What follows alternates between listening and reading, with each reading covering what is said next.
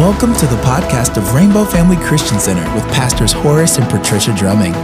We would like to thank you for joining us today, and we pray that you are impacted, inspired, and encouraged by the Word of God.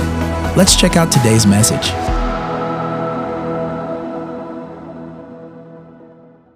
Come on, do you know your God?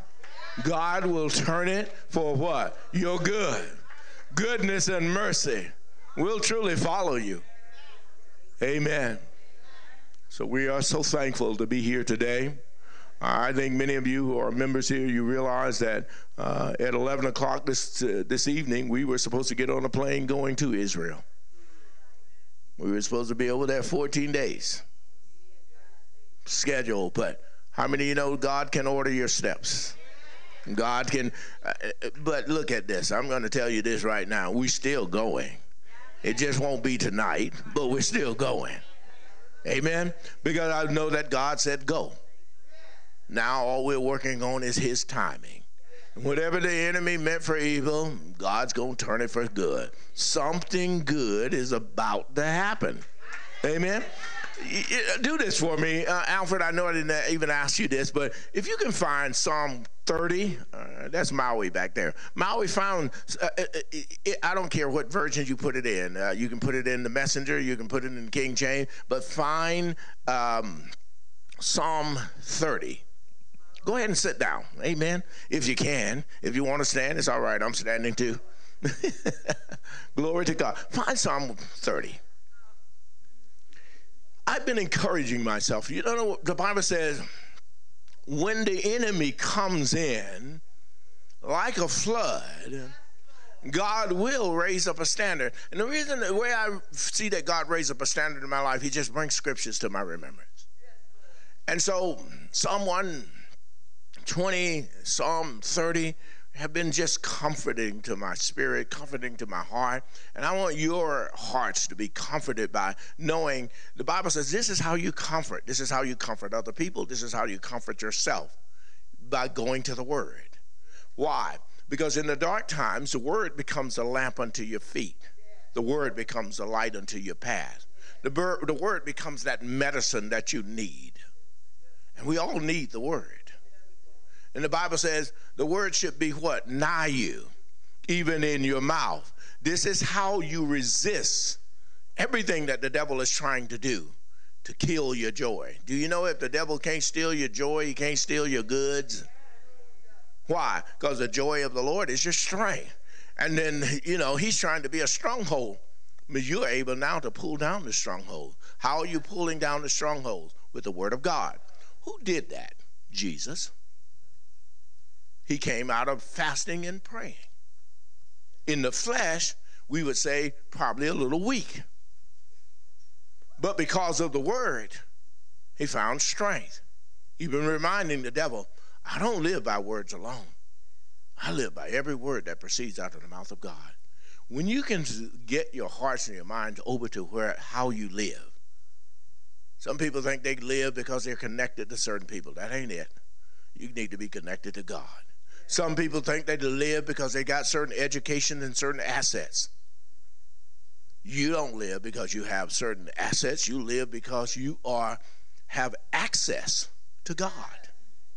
The Bible says you can boldly come into the throne of grace and receive what? Mercy in the time of need. Whenever you're ready, Maui, I'm ready. Look at this. It says, I will extol. Now, you may not use that word extol very much. That just something mean I will praise God. I will truly exalt God. I will extol you, O Lord, for you have lifted me up. And I have not let my foes rejoice over me. I'm praying for Israel that they will see this, that this is a psalm, that this comes to their heart. Lord, my God, I cried out to you. And what did you do? You heal me. Look, even if you're going through a personal uh, attack in your body and in your whatever aspect of your life, you can know that you can call out to God and He will He will answer. Verse 3 said, Lord, you brought my soul up from the grave. You have kept me alive that I should not go down to the pit. Amen. Say, I'm alive and well. Say it again I'm alive and well. It is well with me. It is well with you. It is well with us. Amen. Verse 4 says, Sing then. Sing praise to the Lord. You saints of His. Anybody a saint of God? I don't mind taking claim of that. So the saints of God do what? Sing praise. They don't sit there crying. They don't sit there saying, Woe is me. They sing praise and they give thanks at the remembrance of his holy name. Somebody shout, Jesus. Jesus. And every time you think about Jesus, you should give thanks. Because look what he's done for us. Look how he has blessed us. Look at, at, how he has surrounded us with his favor like a shield. Go on down to verse number five. Verse number five says, For his anger is but for a moment, his favor is for life. Weeping may endure for a night, but joy comes in the morning. You thought it was just for funerals, didn't you?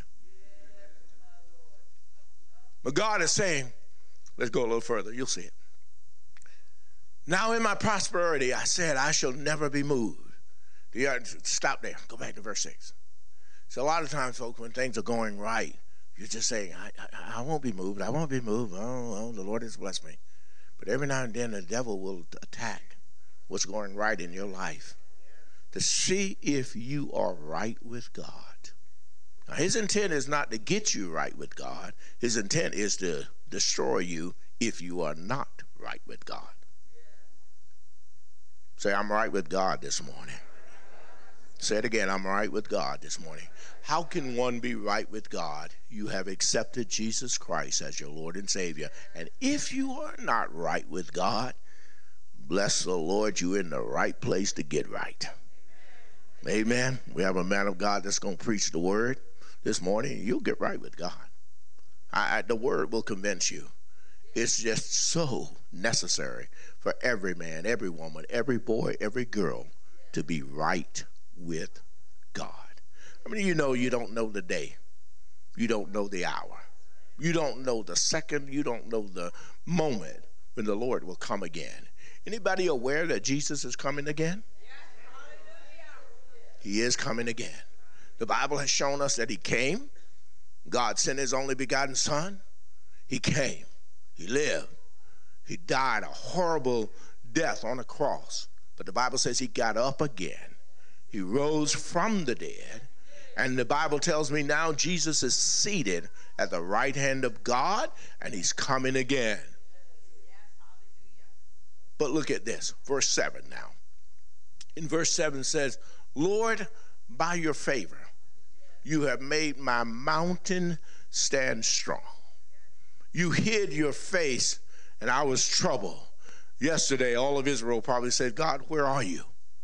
Where are you?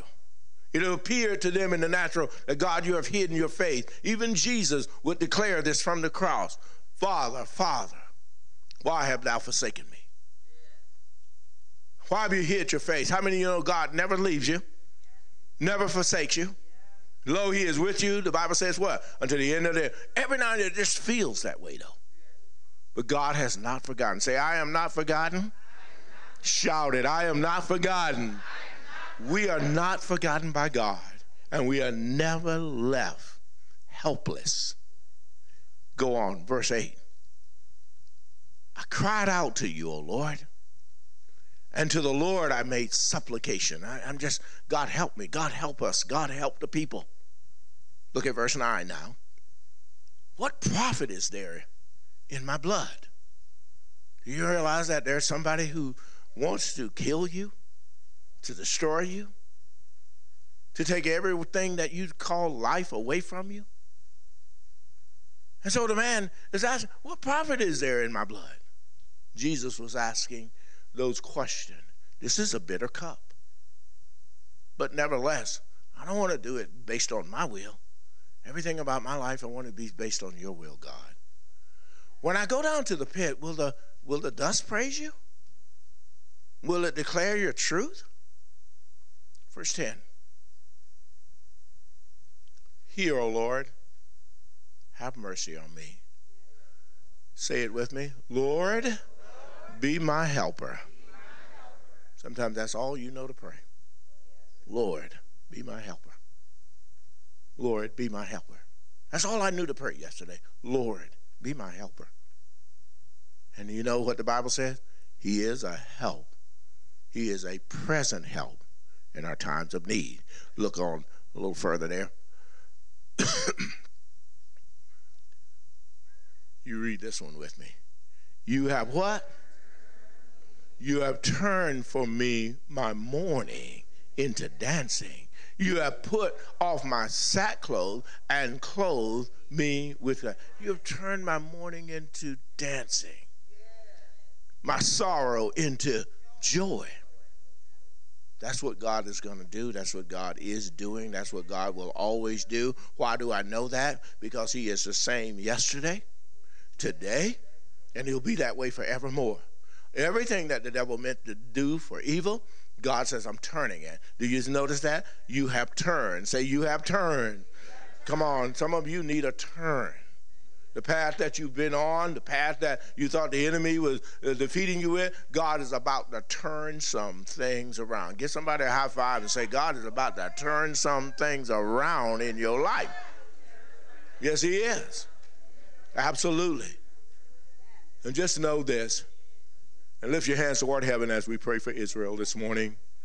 And folks, I, I, am not only just going to pray for Israel, I have to pray also for Palestine. God loves the Jew, God loves the Palestinian. Folks, there's just sometimes bad people who do bad things, and everybody gets lumped under what the bad people did. So, Father, we pray. If we look at what has happened in the last 24 hours, there are been dead people in Palestine. There are dead people in Israel. There are angry people in Palestine. There are angry people in Israel. But God, you're a God of peace, and you are a God of restoration. And your word says you can restore what even the locusts the cankerworms, the caterpillars have eaten up.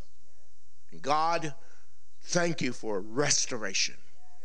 And I thank you, Lord, for establishing relationships that are not built on hatred, but relationships that are built and built around the love of Jesus Christ. Put structure in there, Father, not with mortar and bricks and stone, but put structure in the hearts of the people where we imitate Christ.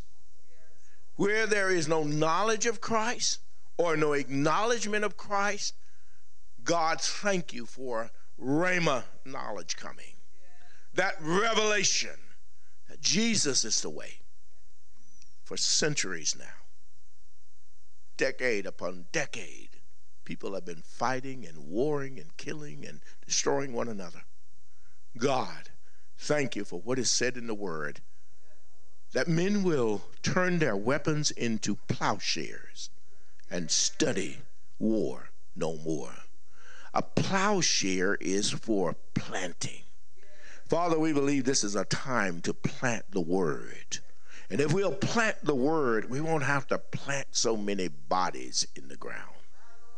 So help us, Lord, to be awakened in America, awakened in other nations, where we start to plant the seeds that you told us to plant. The harvest is plentiful, yet laborers are still few. Lord of the harvest, send laborers. Help us to go and gather in the harvest. Your word says, as we move through our faith journey with God, some will plant, some will water, but God will give increase. So, whatever our role and whatever that responsibility that you're giving to us, whether it's to plant, whether it's to plow, whether it's to water, but to all of us who you've given this responsibility, the harvest is plentiful. Help gather in this great harvest of humanity so that your kingdom comes and only your will is being done. In Jesus' name, amen. So last night we met with all of the people who have been traveling with us tonight. And I'm so thankful because I could see the rejoicing in people's eyes. I, I think we could all see if it had not been for the Lord. Do you know our original plans were to leave on Saturday? We would have been leaving early Saturday morning. We would have been there. Yeah, that's a good expression, Denise. But God. But God. But I think all of us left with the same resolve after we had a conversation, a Zoom conversation with each other. We are still going. The seasons may change, but God doesn't change. The year might change, but God doesn't change. And he who has begun a good work in you, the Bible says he's always faithful and just to complete it. Nothing that God begins does he just say, well, we can't get it done. It will always get done. And we believe not only will the group that was going go, some of you are going to go because you're going to understand this is a God thing that's about to happen. Amen. So we'll keep you posted. I shared with the group last night. I said, Ain't no need of me unpacking my bag. It's packed. And trust me, I was slow packing. Every day. I said, Well, I need to pack. Next day, I need to pack. Still didn't get packed. It was not until Friday night that I actually got packed. And then Saturday morning, they said, Well, mm, not yet. So it ain't no need of me, Kyle, taking it out. Amen. You might have to buy me an iron so I can iron some of it. It might get a little wrinkle, but I'm not unpacking because I know I'm still going. Amen. When God is getting you ready, He is always getting you ready for what He already has ready for you. Amen. God has something ready for us. I believe it's time for us to give in the way of tithes and offering couple of scriptures, if you don't mind um, helping me, me, out with Maui. If you'll put them on the screen for me. Um,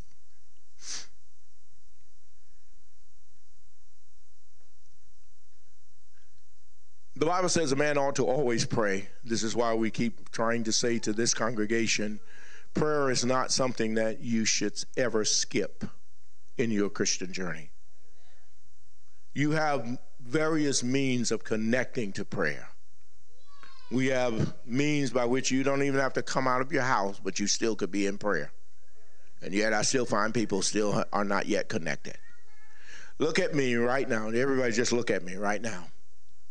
Can you honestly say to me as a pastor, I'm going to get connected?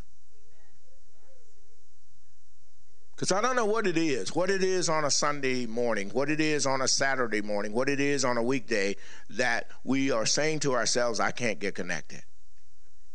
I'm finding it kind of hard to accept that as a way of life for you. Yet we know the scripture is telling us we, where two or three are doing what? Touching and agreeing what is happening, God is in the midst. So, whatever you have put as your priorities, recheck your priorities. Recheck your priorities. Because I know my priority is what Matthew 6:33 tells me. Seek first the kingdom of God and his righteousness, and that all other things then would be what? Look, if you can get up and go to your government job, your private job, your whatever location, you can get up and connect with God. Amen? Because you know what happened if you don't connect to your job.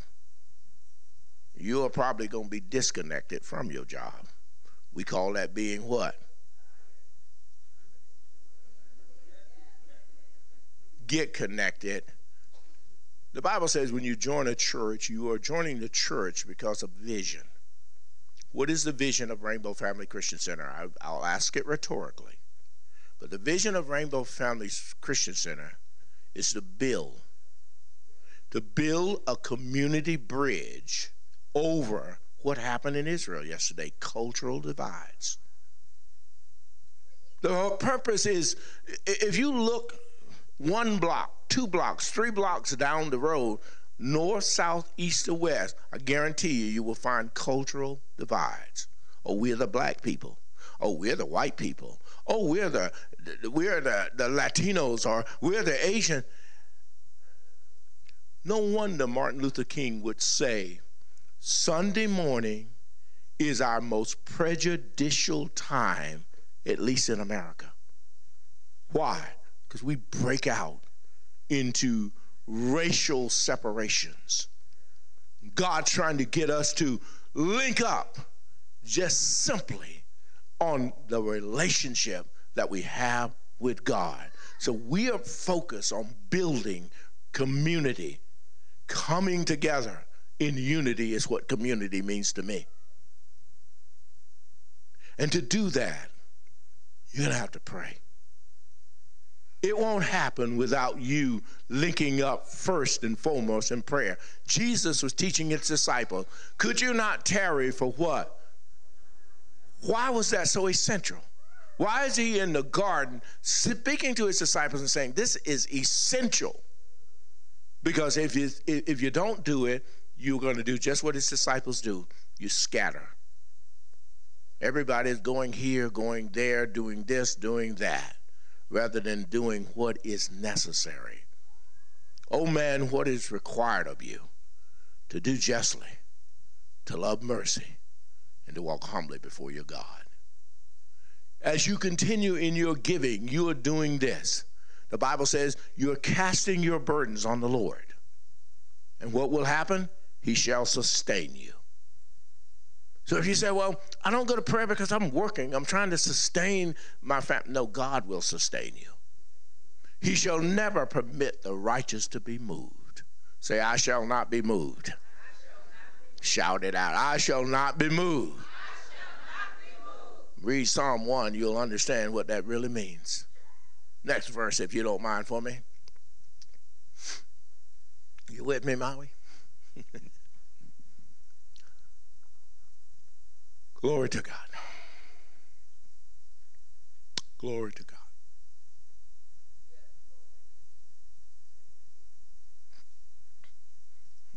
Pastor, open thy Bible. Glory to God. Um, what I wanted you to do is look at the book of Acts. Uh, the book of Acts, chapter 20, verse 32. So now, brethren, I commend you to God and to the word of his grace, which is able to build you up and give you an inheritance among all those who are sanctified. Do you know that when you give, God is giving back to you? And he's giving you something that will truly help you to be built up. And the Bible says God will bless you in such a way that you can leave an inheritance for your children and your children's children. That's what God intends. Now, the greatest inheritance of all that you can leave to somebody is the knowledge of Jesus Christ. But He will allow you also to build up resources that you can leave so that when you exit, and I'm going to talk about that in a few minutes in an announcement, when you exit, you don't leave a burden. You exit and you leave great joy to your family. Amen? If I can have that next verse that I gave you, Maui. 1 Corinthians chapter 2.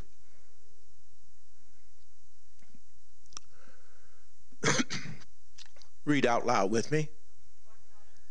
I, but it, as it is written, eye has not seen, nor ear heard, nor have entered into the heart of man the things which God has prepared for those who love him. Anybody love the Lord this morning?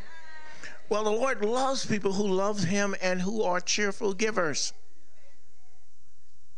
God loves a cheerful giver. That's why He even encourages her. If you are not going to give with joy, He said, don't even give. Because you're not doing it as unto the Lord, you are doing it out of compulsion. And no one, anyone, should ever give out of compulsion. You give out of the joy and the thankfulness of your heart.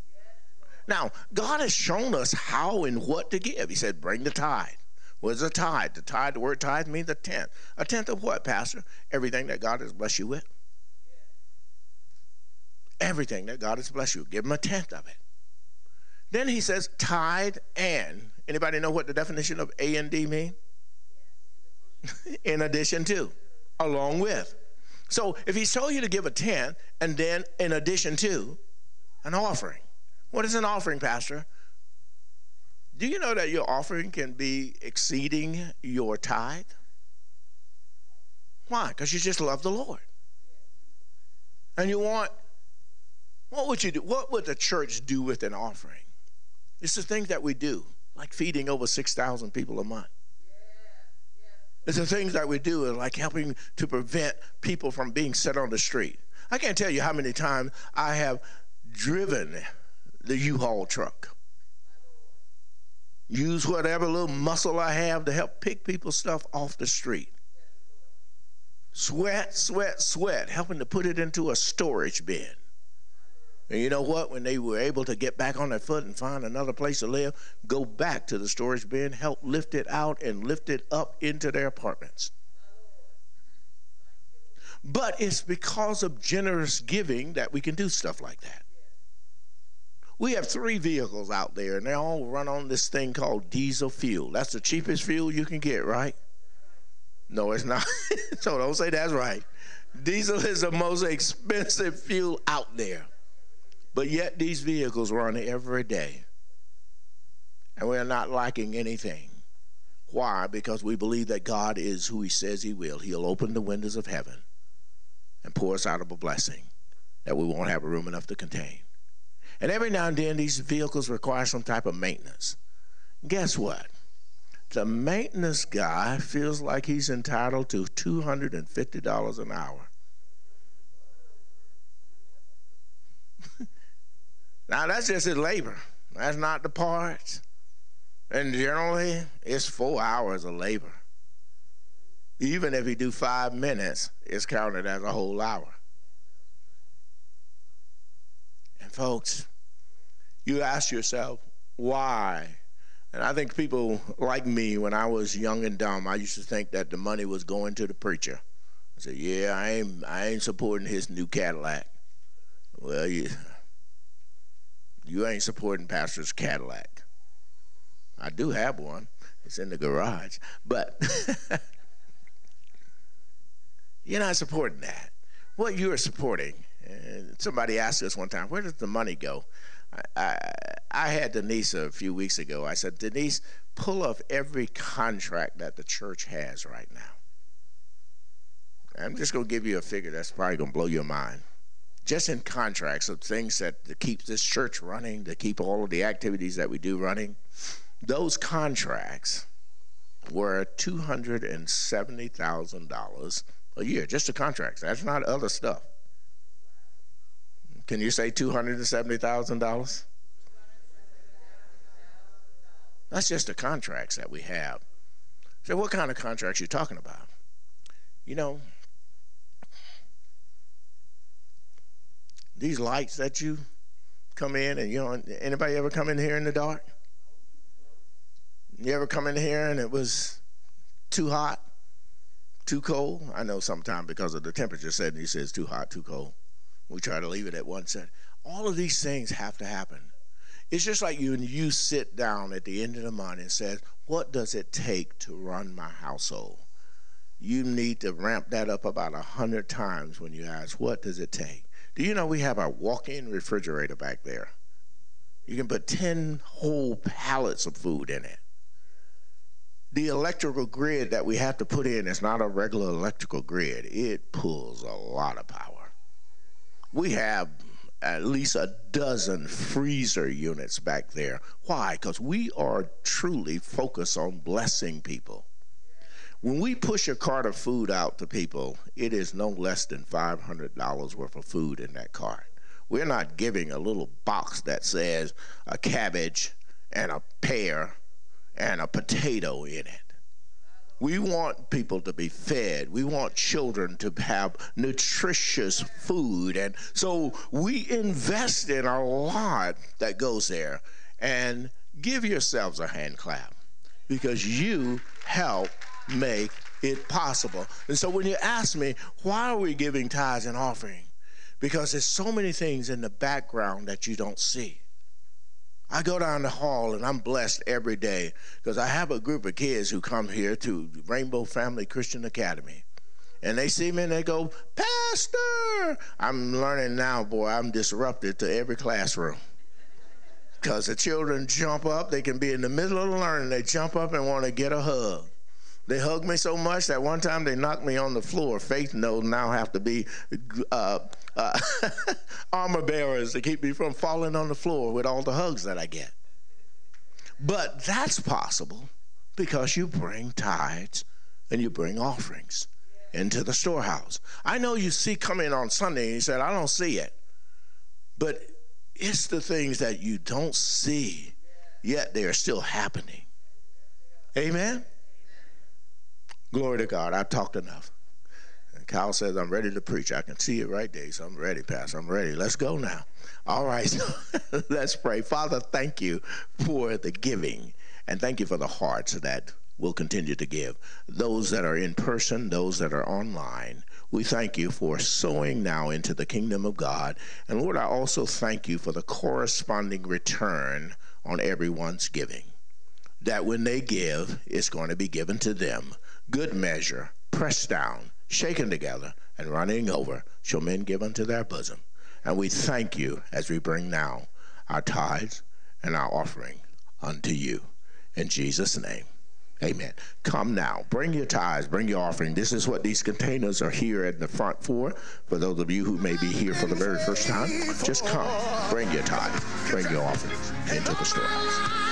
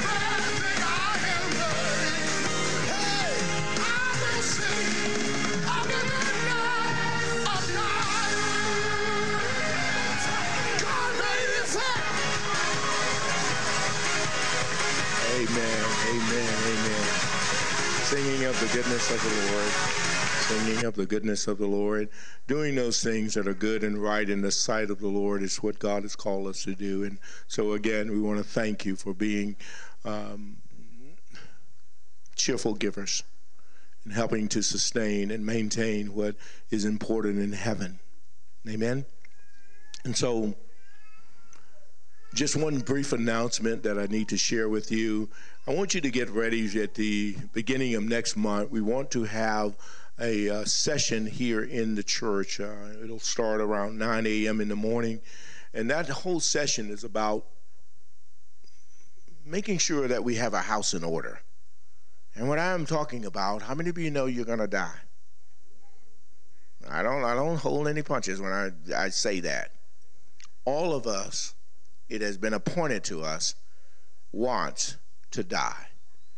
My point and reason for doing a meeting like this is that oftentimes, as a pastor, so many people show up, had no insurance, have no clue of what it would cost to uh, go to a funeral home, be interred and buried in, or even cremated. And so, what we do, we purpose to bring funeral home directors in, um, in cemetery officials in, insurance officials in, to educate. And then we encourage you, even if you think you have a policy, you said this policy we cover, you might want to have somebody look at it. Because a lot of people that I sit down with who had a policy that they thought was worth $10,000 was worth $100 because they didn't know that it kept decreasing year by year. They were paying the amounts of money every month. That didn't decrease. And in some case, for some people, it increased. But your policy was decreasing. And so as you got to the end of the journey, you didn't leave a blessing for your family. You left a burden. And so, what we are wanting to do, uh, this is not something that we want to teach on every week, every month, but I know that I have to do it on certain occasions. And this is one of those occasions. And really, I'm doing it right before you start to spend all your money on Christmas.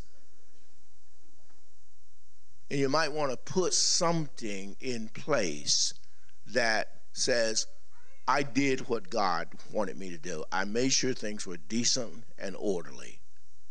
And you would be surprised what it takes to put in something. Uh, anybody know what the average cost of a funeral is?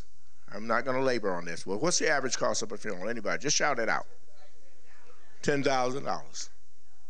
And so, if you got $10,000 just laying around in your checking account, it's okay. You don't need all this. But if you don't,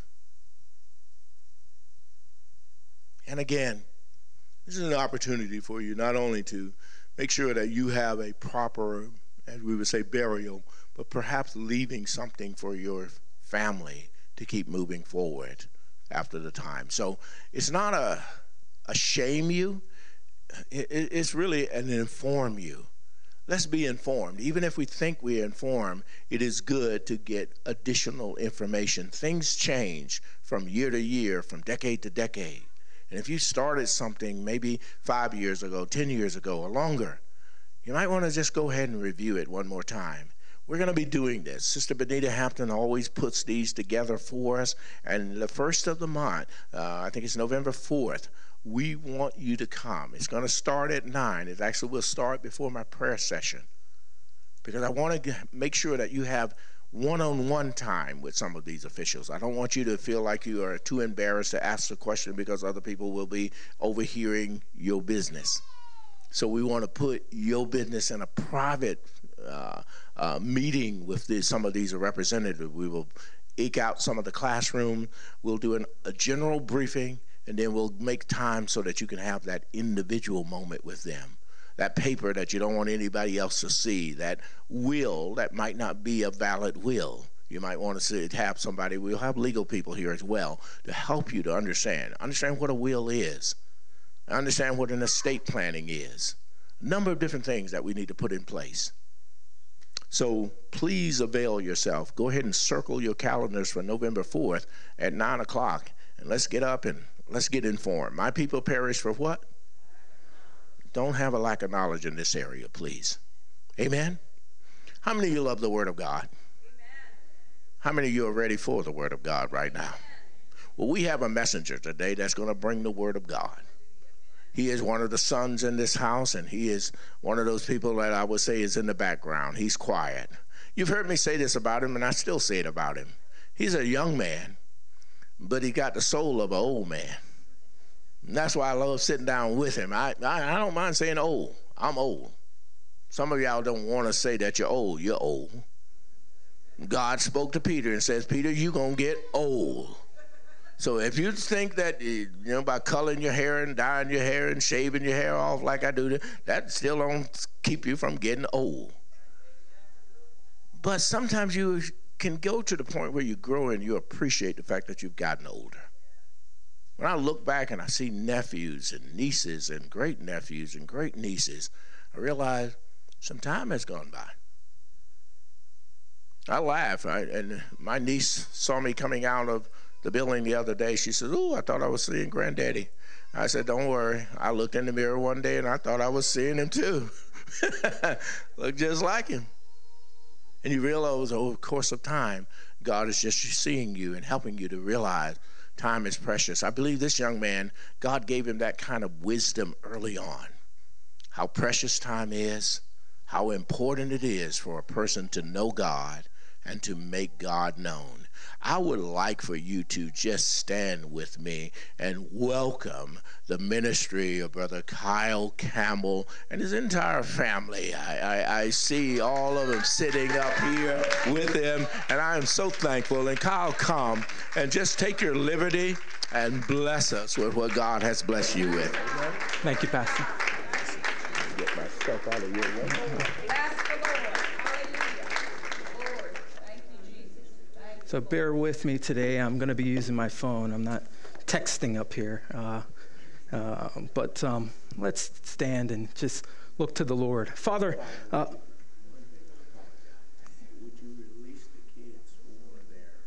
Oh, yes, yes, yes. So I believe uh, Whitney and some others uh, are working with our children um, today as they practice for a perform well not a performance but leading us in worship on the last uh, week of October. And so now they would like to be dismissed. And so uh, why don't we have all the children go to the door to my left over here and we'll pray for them as they go all right uh, Father, we thank you for the blessing of our children.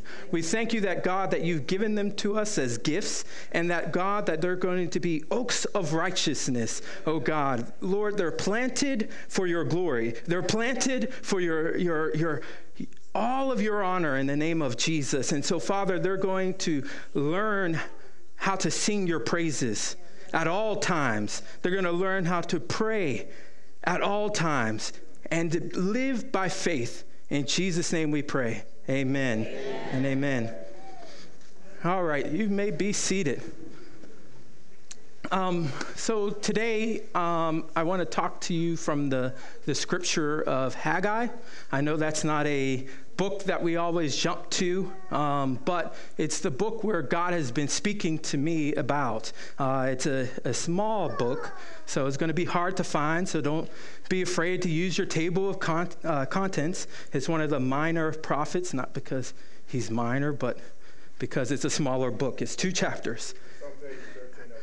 Uh, Pastor says it's on page 1306. That's his Bible, not yours. Uh, so, um, actually, uh, uh, I'll tell on myself. I actually had trouble finding my Bible today because I usually use my phone or my computer. So I know that some of you don't even know how to turn the pages. Uh, but open up your Bible today. Let's be encouraged. Open up our Bibles today, all right? Um, now, this scripture uh, came to me uh, a few months ago, and I really have been meditating on it. It's, it's, a scripture that I have to admit that it's for me uh, most importantly, but I believe that God has it has communicated it to me for you for, for this week, all right? But God is speaking to me. So I'm still meditating on the scripture, and I encourage you as we leave this place that you read the entire book of uh, Haggai. I, remember, it's only two chapters, not long at all. You probably can read it while we're sitting here, but please don't. Um, but uh, it's something, there's something deep in it. There's a lot of little nuggets in it. And so meditate on it. I encourage you to meditate on it even after we leave this place. All right? Amen? But I believe that it's a book that talks about time. All right?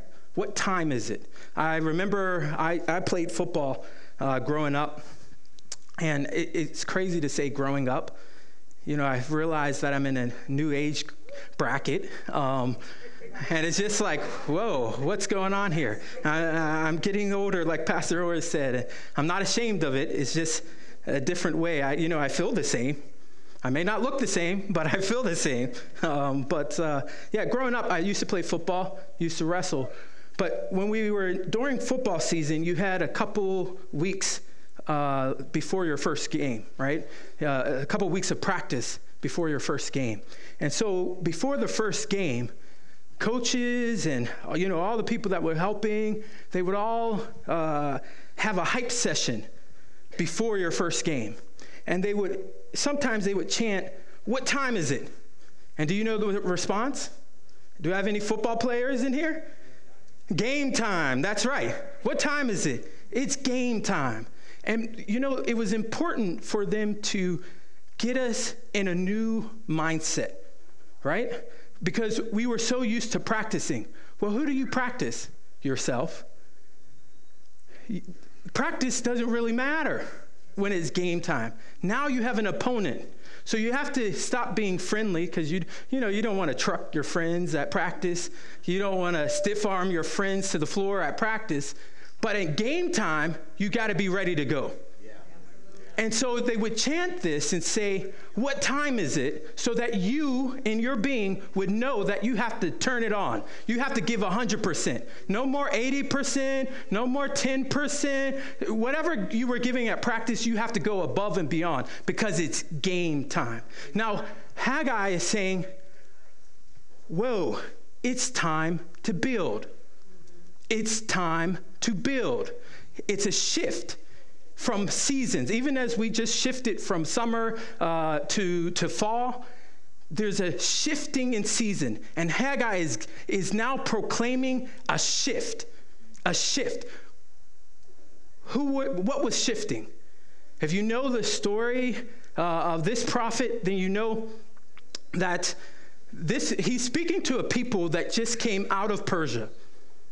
They just came out of Persia and God had led them out of the captivity, and they're going back to um, uh, Jerusalem, and they are going to rebuild at this time. That's why the leader, uh, the king of Persia, even sent them. It was go back and rebuild your city. You have found favor with us. Go back and rebuild your city. Go back and rebuild your city. So they're coming out of captivity back into their homeland, and God is saying it's time to build. It's time to build. It is no longer, you're no longer in captivity. You're no longer in the struggle. You're no longer uh, uh, sick. You're no longer dot, dot, dot. You plug it in. You're no longer in poverty. You're no longer struggling in that relationship. You're, you're, you've come out of that and you're no longer in captivity. You're in your homeland and now it's time to build. It's time to build. So this scripture is showing you that, hey, we're shifting the atmosphere is shifting. Your mindset has shifted. For us, what God was telling us is, or telling me specifically, COVID is done. Yeah. It, it, is coronavirus still circling around? Yes, but the, the measures that we were play, uh, uh, uh, uh placing, the lockdown is done. It's been done. Right? It's been done. But we still have the mindset we still have the mindset, but God is saying it's time to shift. Yeah. It's time to build. We are no longer in lockdown mode. We are no longer in captivity mode. It is time to build. And so we're going to talk about what we're building, but it's time to build. I want you to know that it's time to build. Amen. Say it with me. It's time to build. Time to build. Because I need you to get a mindset change. I need you to know it is time to build. Yeah. It is time to build. Don't stay where you are. Don't do things how you always done them because it's time to build. It's time to build. All right, let's open up our scriptures. Oh, I may mention that uh, when we talk about timing, you know, it is biblical to understand the times. It's biblical to understand what time you're in, what season you're in. And in uh, First Chronicles, it actually mentions, right, the sons of Issachar. And it said they knew the time that they were in. They knew the season that they were in. So I want you to know the season that you're in this morning. All right? All right we're over in Haggai chapter 1. I'm going to start reading at verse 4. Is it time for you yourselves? Is it time for you yourselves to dwell in your paneled houses while this house lies in ruins? Is it time for you to dwell in your paneled houses while this house lies in ruin? I think you all know the answer. God has no house. What is he talking about, his house? His temple is not built. They were supposed to go back and build Jerusalem. A part of that is to build the temple. Yes. That was their assignment. They came out of captivity, and that their assignment was to build the temple. But they built their house and allowed God's house to stay in a decayed manner. And God is saying, Whoa, whoa, whoa, is it time? And he says, Now, therefore, thus says the Lord of hosts consider your ways, think about your ways. You have sown much and harvested little. You eat, but it's never enough. You drink, and you will never have your fill. You clothe yourselves, but no one is warm. And he who earns wages does so to put them into a bag of holes. Have you ever had a season of your life where you are doing everything that you know to do is right, but you're not yielding the results? You're doing everything that you know to do. You're coming to prayer, you're coming to church, you're, you're, you're giving your tithe, you're giving this, and you're like, but I'm not seeing the results. Or actually, let's shift this because I, I think a lot of times when we hear the, the, the term sowing and reaping, we think about it, we, we don't have the full sense of, of, of, of what that means, right? Because I don't know about you, I didn't grow up on a farm. I had a garden, but I didn't I don't have a farm and we don't talk about sowing and reaping. The only time I hear sowing and reaping is when I come to church. In today's age, we don't say sowing and reaping. We say, where are you investing? Are you investing in your education? Right? Are you investing in your relationships? Are you investing in your job, your career? Are you investing? Are you investing your money financially? And when you understand like this concept of sowing and reaping from a biblical sense, and you translate it in today's uh, language of investing, the idea is that you, you don't just sow and reap what you sow. Right? It's not I plant a seed and I get an apple back. When I plant a seed, I'm expecting a multiplication I'm expecting a multiplication to happen. I'm e- expecting, right? I'm expecting a higher fold return. Amen. Or else it's not investing. That's right. It's not investing, it's trading. But it's not investing. And so, are you investing a lot, but not seeing the reward? Because what God is saying here is, you're investing a lot, you're not seeing your reward, and you're wondering why. And it's because my house is not built. You want me to bless what you have invested? You want me to multiply what you have invested? And all the things that you're investing are good things. Yeah. Notice they're not, they weren't investing in idolatry. They're not investing different things like that, right? Sin. They're not investing sin but they're expecting a return and they're not seeing the return. They're not seeing it. And God is saying the reason why you're sowing and you're not reaping is because I've sent you on assignment and you're not completing your assignment. Us, Jesus. Jesus would have said it like this Seek ye first the kingdom of God. Seek you first the kingdom of God and then everything will be added unto you. We have to seek God first. We have to seek God first. We have to sow, but we have to seek Him in our sowing. Understood? Amen. Make sense?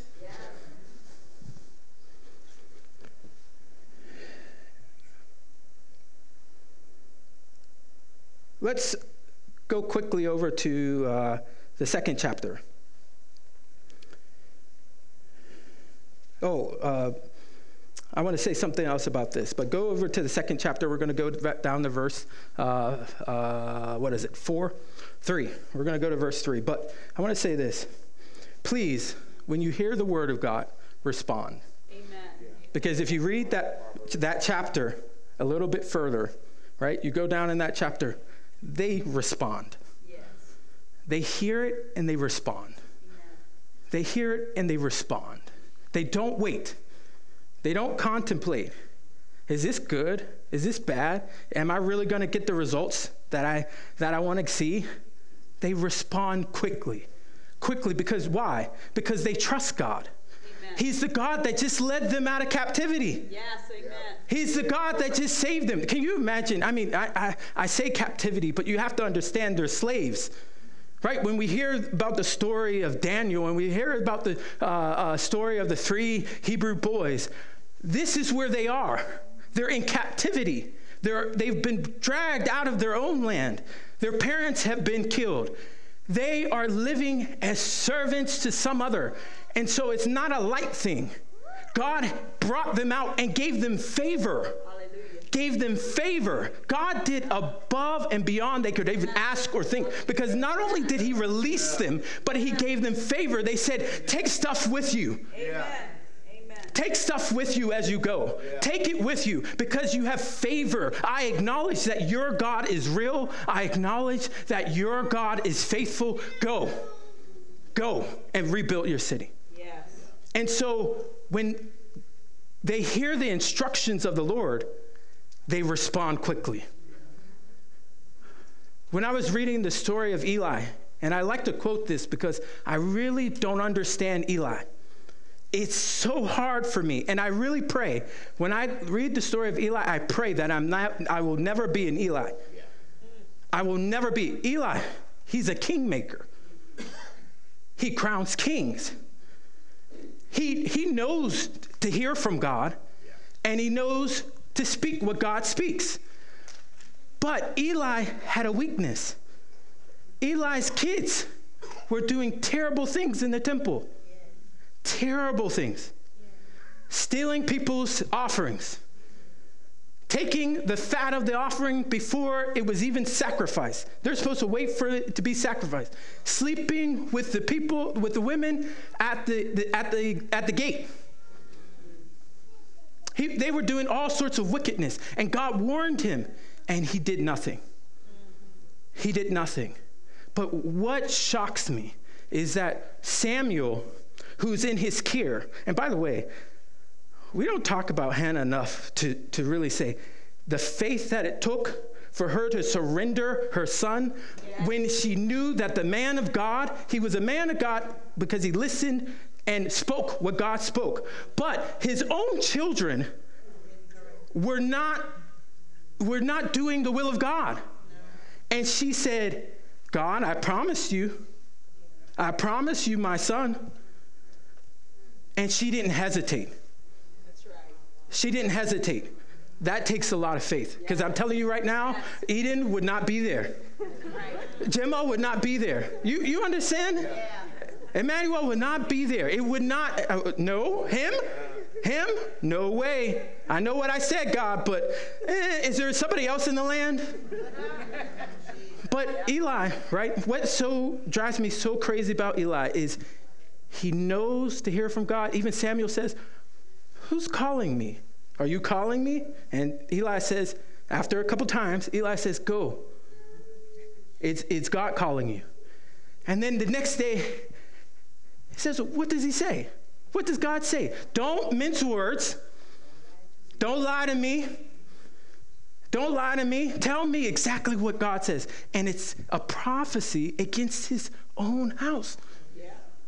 It's a prophecy that says, You'll die, your sons will die. And you know his response? This is the craziest part of it all. You know his response? It wasn't like David, who said, Woe is me. Let me fast and pray that God would change. It's not like Abraham when, when God was speaking against Sodom and Gomorrah. Abraham wasn't even in Sodom and Gomorrah. But he said, Is there, is there uh, 20? Would you save the city if there, if there are 20? If there are 10? Are, are there any righteous, God? Please change your mind.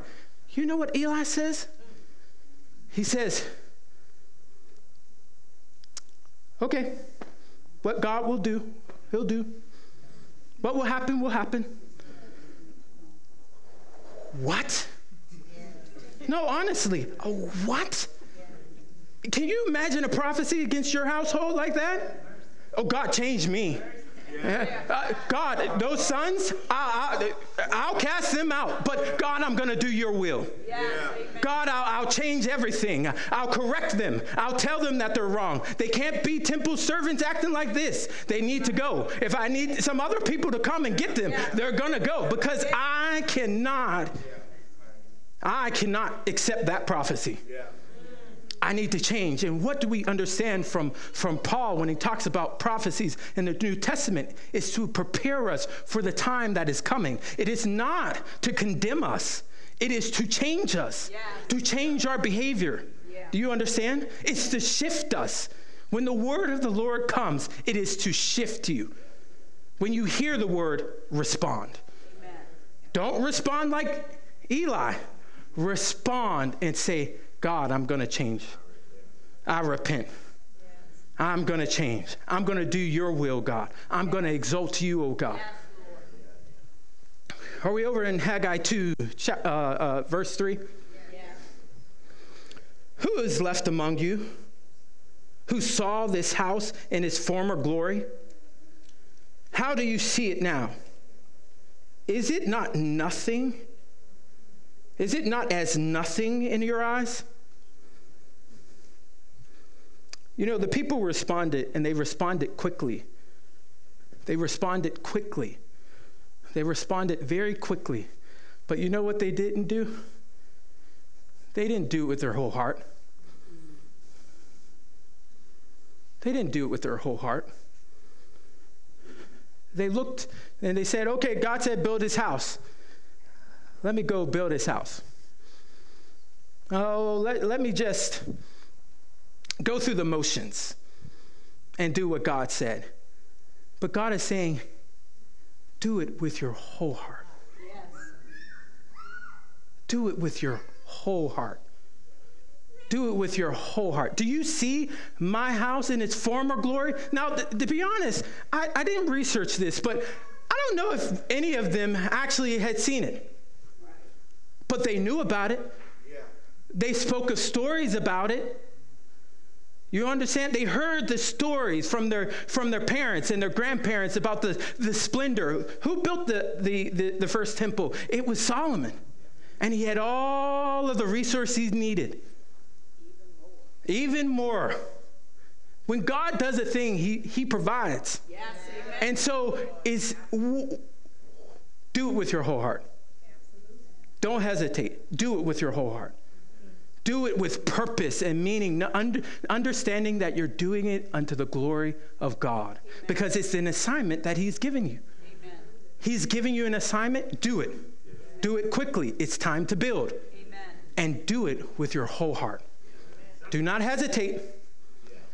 Do not do it haphazardly, but do it with all your strength with all your heart because you're doing it unto God. Amen.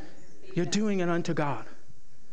And we all have a plan and we all have a, we all have a purpose in this thing. God has given us each a purpose. He's given us each a part of the vision. You know, Pastor Horace, uh, when I first came here, I heard uh, a, a lot about the vision of the church. But that vision that Pastor Horace had and that I connected with he can't do it by himself. He brought all of us together so that we can each do our part to make sure that the vision comes to pass. But it's not about him or Miss Pat. It's not about them. It's about God's kingdom. Amen. It's about God's kingdom. Amen. God wants to be glorified. Amen. God wants to be glorified. Amen. And He wants to be glorified through us, yes. each of us. Hallelujah. not the pastor. And I'm saying that because some of us really have it in us that the pastor is the face of God, the, the, the hands of God. No, we are. Amen. All of us, pastor included, but all of us. And we have to get that mindset because when we're doing work, we have to put our hands to the plow just as faithfully, just as faithfully, just as faithfully. You hear me? Just as faithfully. Just as as you have to have that unction in you, that motivation to say, God, I'm doing it unto you. I know my house needs this, but I'm doing this unto you because you said in this time I need to do this unto you. Amen. Amen. You understand? Yeah. All right, let's skip down. Um, the next couple of verses I don't have, but it's on the screen. It's okay. I'm not going to read it, but I'm going to tell you the essence. It says, Fear not, I am with you. Yeah. Fear not, I am with you. Now, think about this. What are they fearing? What do you have to fear when you have God on your side? When God gives you a, a, a command, and he tells you to go and an assignment and he tells you to go and do it, what do you have to fear? Is not God the, the master of all creation? We say it in our prayers. We, we, we acknowledge him in our worship when we're in the front of the church and we, we, we say, Oh, you're, you're great. You're, you're awesome. You're mighty. You're majestic. You're everything, God. But when we go out of that this place and we're, we're, we're going through the motions of everyday life, do we still have that mindset? Yeah. Do we still have that, that, that idea in our mind do we have it in our heart that we know that God is with me? God is with me. There, no one can stand against me. God is with me. No weapon formed against me shall prosper because God is with me. Oh, oh, arrows may be formed, arrows may be fired, but they shall not touch me because God is with me. Sickness may come, but sickness will go because God is with me. I understand that God is with me. No one can block my assignment because God is with me. Amen. No one can block your assignment because God is with you. No one can stop you because God is with you. You have an assignment and you will complete it. Amen. You have an assignment and you will complete it. Your assignment is not over. How do I know? Because you're still here. Yeah. You're still here. God still has an assignment for you. Amen. Don't get it twisted. Don't, don't get confused. Don't be in fear. What will I look like? It doesn't matter. You know, I find it so interesting that when God talks about fear not in the New Testament, when we always, well, God has not given us a spirit of fear, but of power, love, and a sound mind. Do you know why he's telling Timothy that? Because Timothy has an assignment to preach the gospel. See, we sometimes we're bold in everything else in life. We're bold in every other area of life. You know, I go to the store with some people, and you're like, where did that attitude come from? Right? Like the the the confidence. It's like, oh, they gave me something that I didn't want, and I I, I don't have to take that.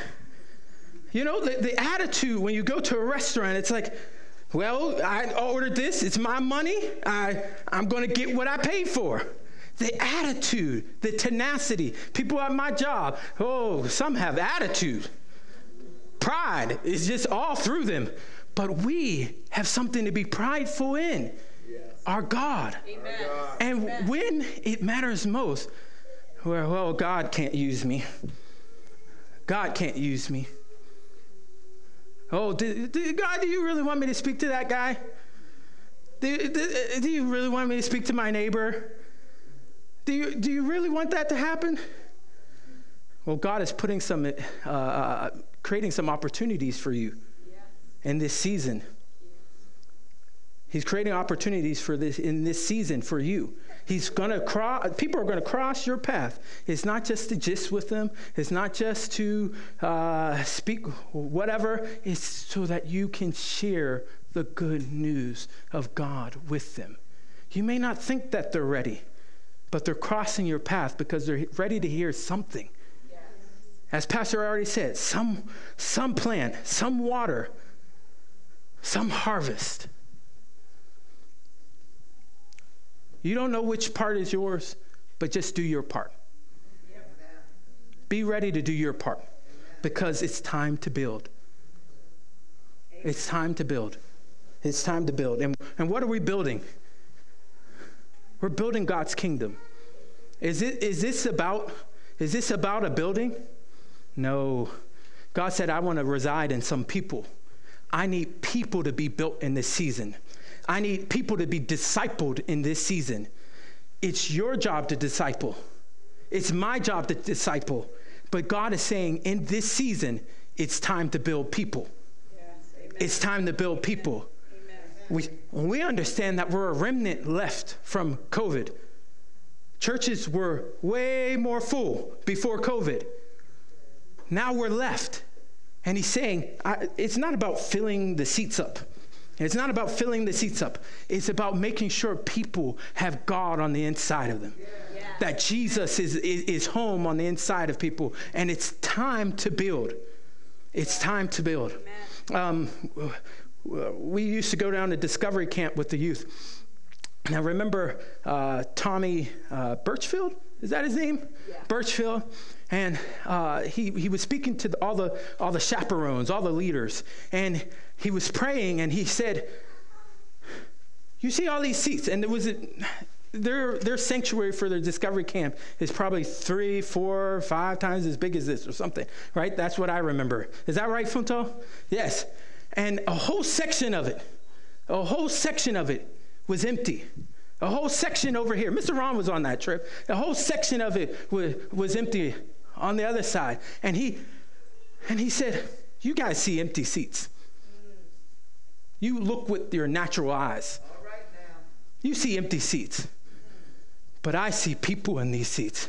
I see children in these seats. I see people getting delivered in these seats. I see people giving their lives to Christ in these seats. I see people coming off the street and I see them in the seat. You can't see them? I see them in the seat.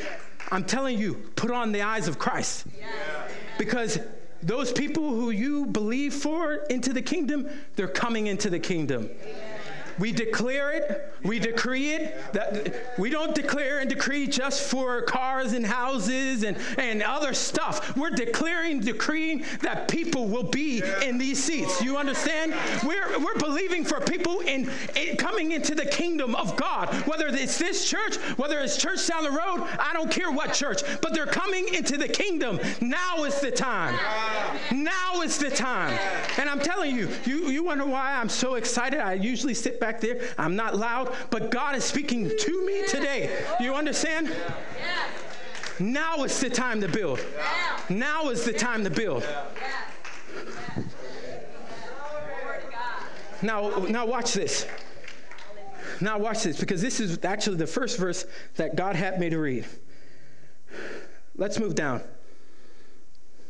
Oh, oh, oh, no, before we get there, I need to, God told me to correct some stuff because I do do some Instagram scrolling from time to time, and there's some weird stuff out there on Instagram, all right? Some weird stuff.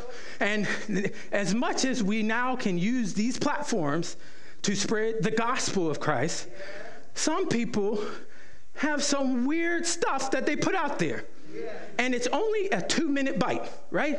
So you really don't understand the context, but it sounds good, it sounds right, but it ain't right.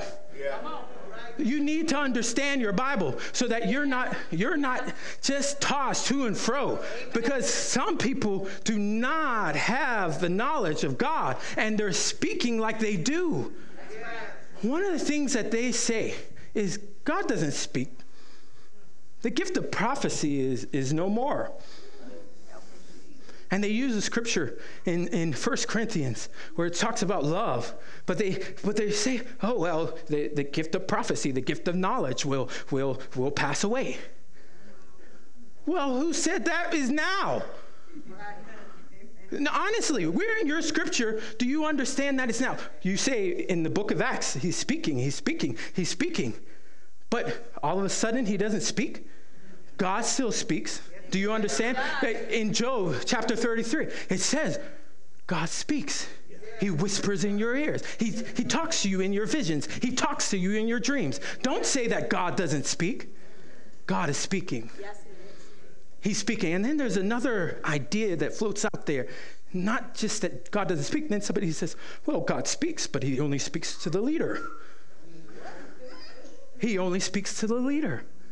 There's whole sects of Christianity that says, oh, yeah, yeah, yeah, the, the, the prophet at the top. The prophet at the top gets the knowledge. This is furthest from the truth. You look at all the disciples. Look at all the disciples, but more importantly, look at the story in Acts 10.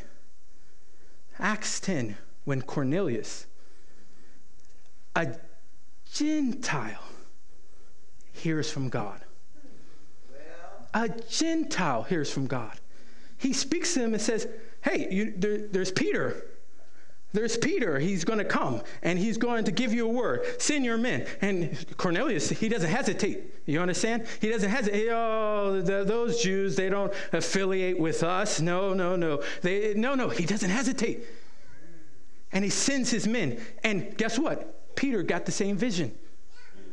He packs his bag and he's all ready to go. And what happens when Peter gets there? It says his household, Cornelius' household. Is it the whole church that Cornelius was running? No, it was his household and his relatives and his friends that were saved.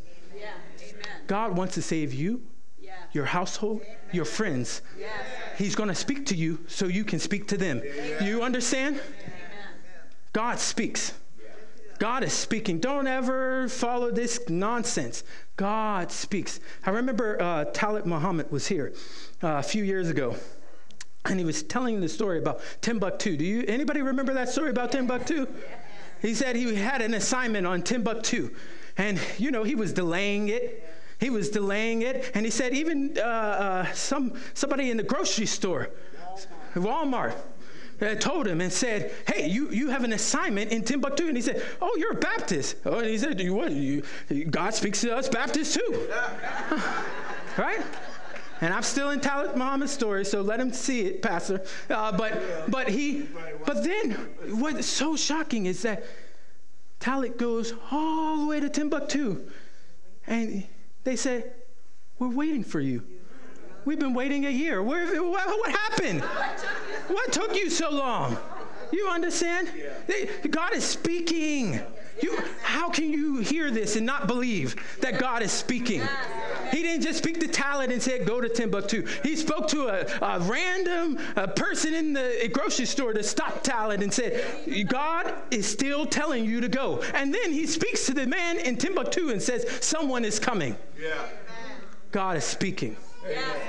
God is speaking. And the same way he does it for Talit, he's no respecter of person. He'll do it for you.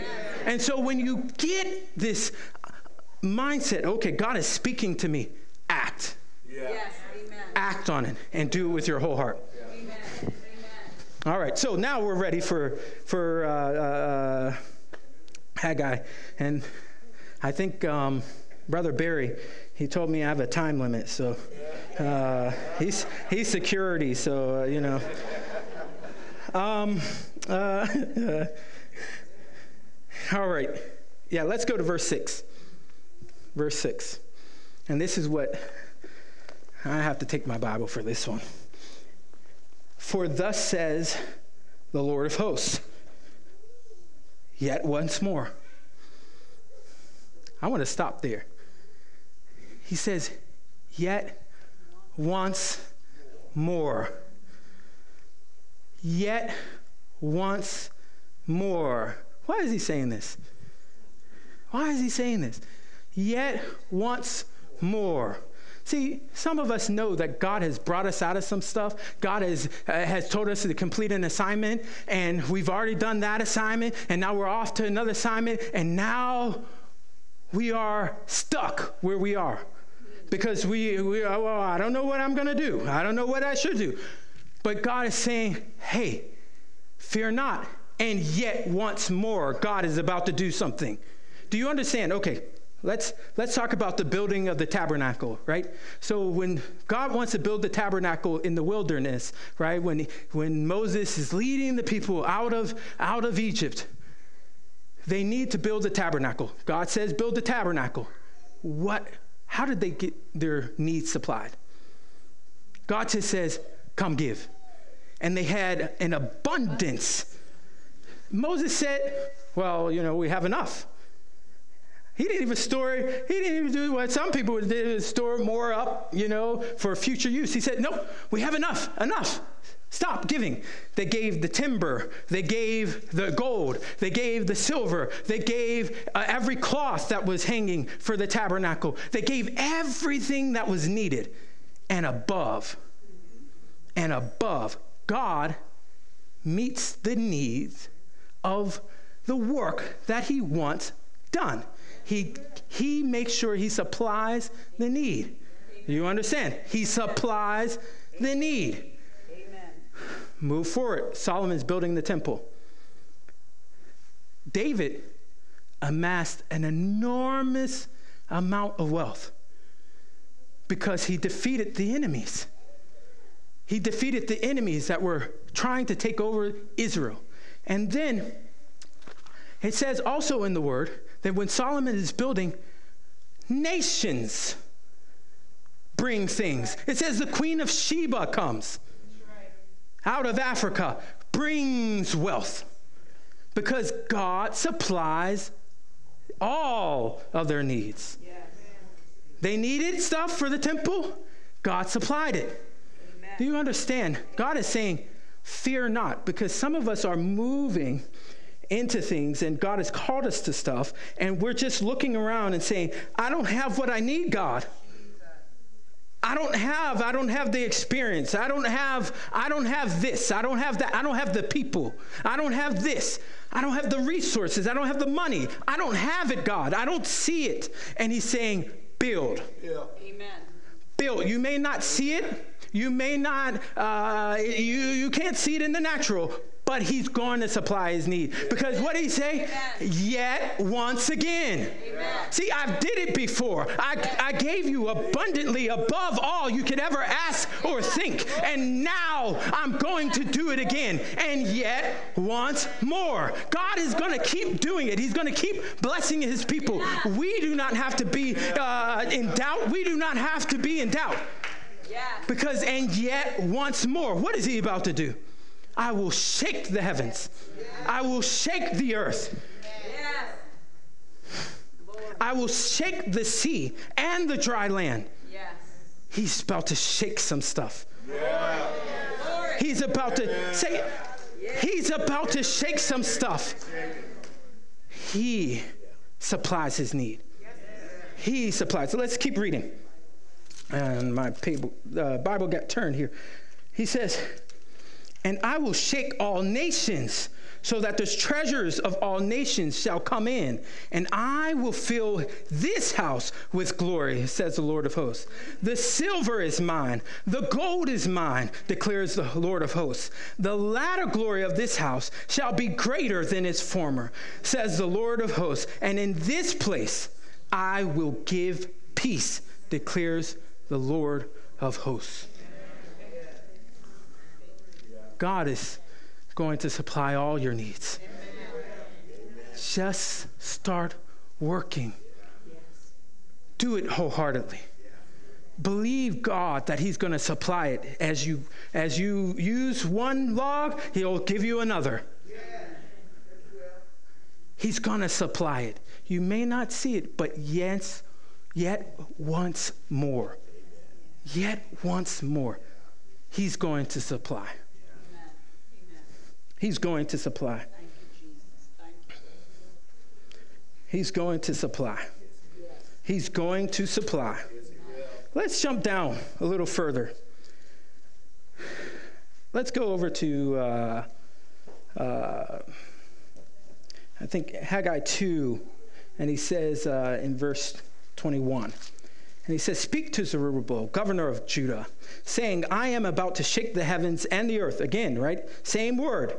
And to overthrow the kingdoms and I'm about to destroy the strength of the kingdom of nations and overthrow chariots and their riders, and the horses and their riders shall go down, every one by the sword of his brother. Sometimes we're afraid because of the enemy. We're afraid to do the work because of the enemy. But God is saying, I'm shaking the heavens, I'm shaking the earth. Your enemy will not have charge over you.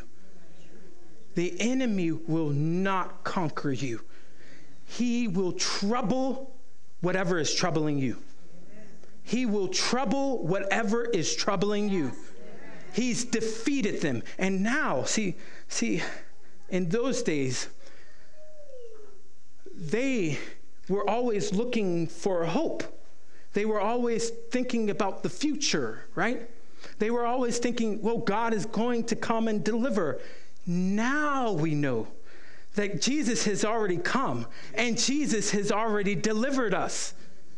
Jesus has come and he has already given us the victory. He has already fought warfare that we don't have to fight. We wrestle not with flesh or blood.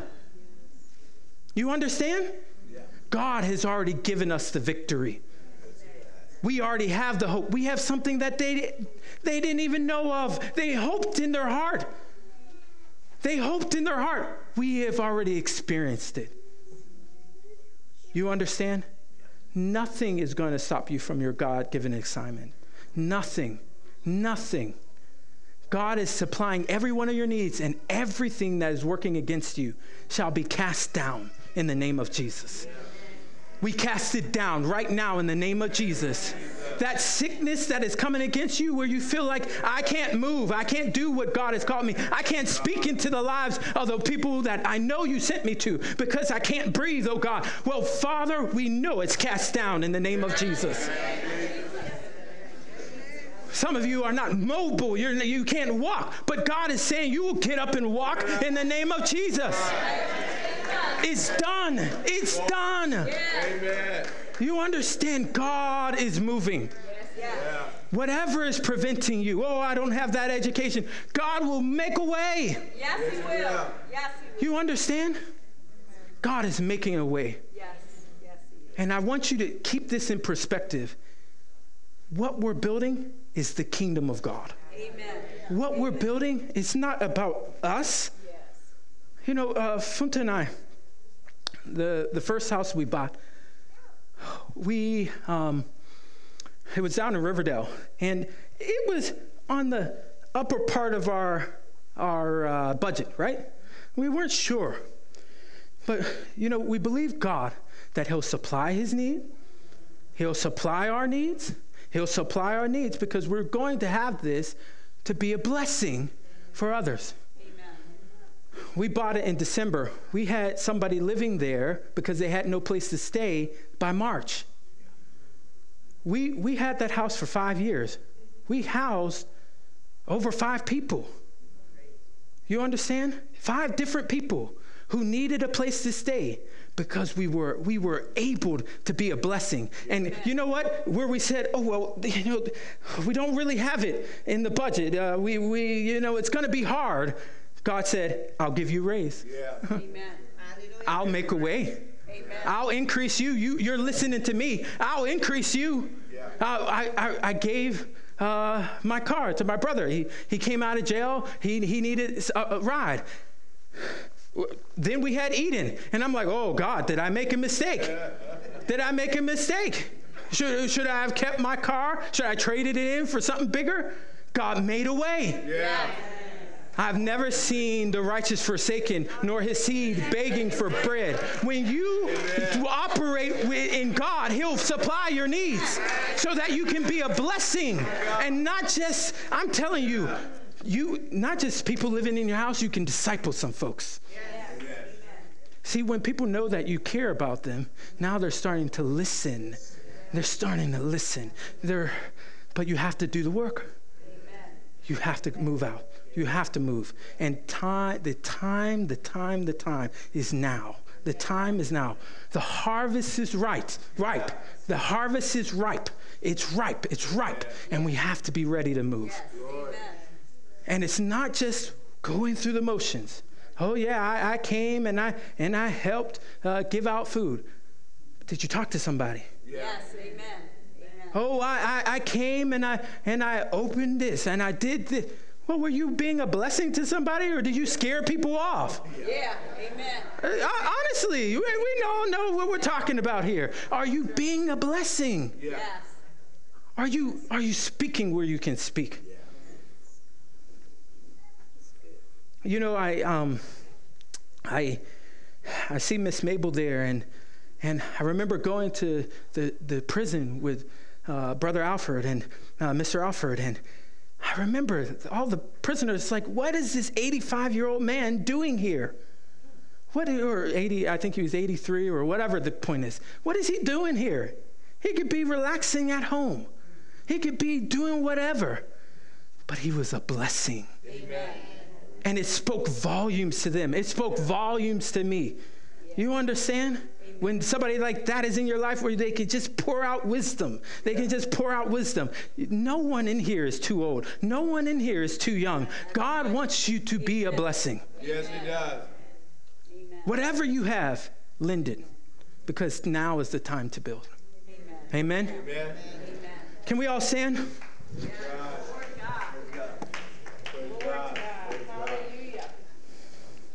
Father, we thank you for this time. We thank you for this time. We thank you because, God, you will make a way in our lives, oh God. You have made a way. You have. Made a way. We extol you. We proclaim your greatness, oh God, today. Father, uh, we cast aside our lethargy. We, we cast aside our, our, our feeling of com- being comfortable, oh God. We cast aside all of that stuff that gets us stuck. Yes. But God, we embrace your word today. Yes. And we will f- follow you. We will listen to your voice. And we will follow hard after you, oh God. And Father, for someone who doesn't know you today, maybe they don't understand this message.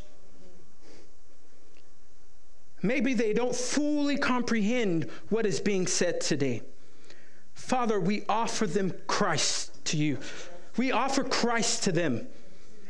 We offer Christ to them. For God, the first work that you can do in the kingdom of God is accept Christ as your Lord and Savior. Yeah. The first work is to embrace God as your Lord, embrace Jesus as your Lord, embrace Him, to say, Come into my heart. That's the first work a surrendering, a surrendering of your will, surrendering of your way to come in because God is saying, Look, uh, my arms are open. I've bridged the gap.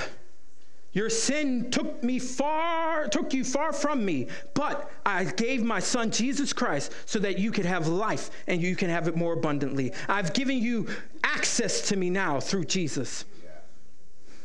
So we thank you for Jesus, oh God. We thank you for his work and we embrace him today.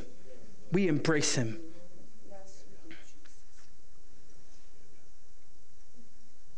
Dear God, we love you. Let us focus and meditate on you day and night. Let us, our minds be stayed on you, O God, that you would keep us in perfect peace. Even as the scripture said, I will shake it so that you have peace. That our minds would be a place of peace. We thank you, O God, for that peace. In Jesus' name we pray. Amen and amen.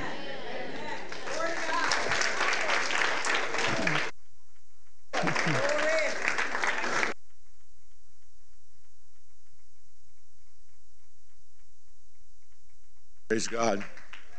What a word. What a word.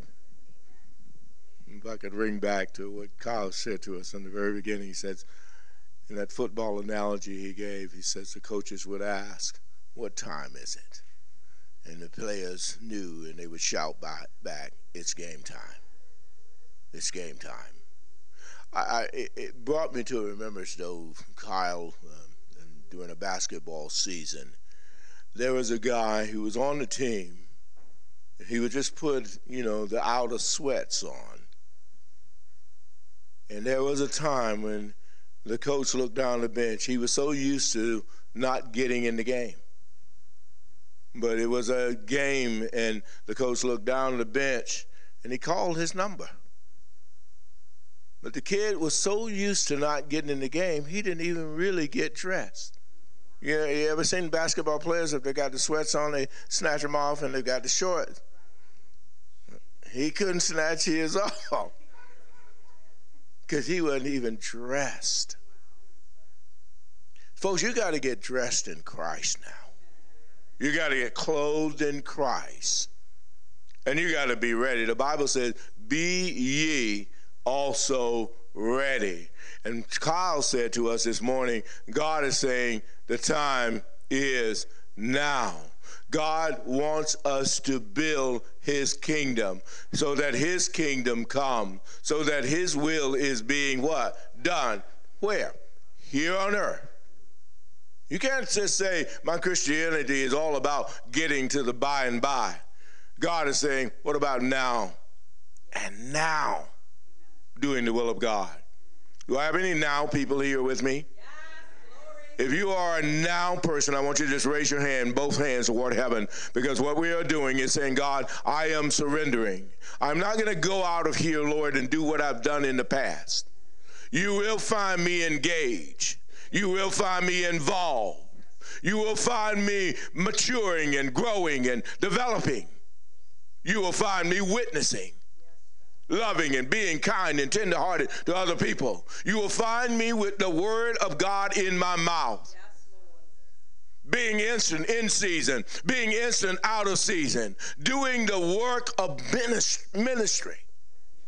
I am called to be a minister of reconciliation, every one of us. And that's what we will do, Father. That's what we will do. So, Father, we repent for any lethargy days in these slothful days. Any days where we chose us over you, chose other things over you. No more. We will seek first the kingdom of God and his righteousness. And then all of the other things, they'll be added to us. No more choosing me over God. No more choosing this or that or others over God. God is first. And we're returning to our first love. This is what was happening in Haggai. They were returning, but God wanted them to return to their first love. You got to return. Those of you are sitting and viewing, it's got you got to return.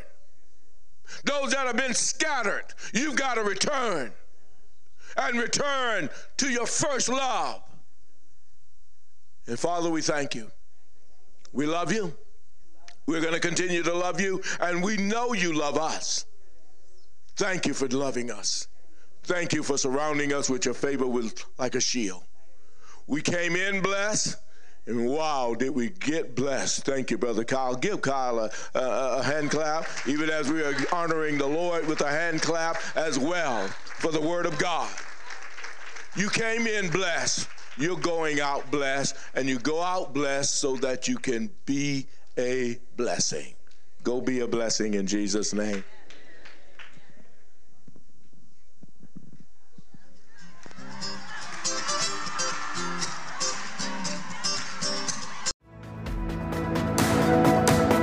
Thanks again for joining us today. Here at Rainbow Family, our mission is to love God, love people, and change the world. If you would like to partner with us in any way, we encourage you to visit our website at rainbowfamilychristian.org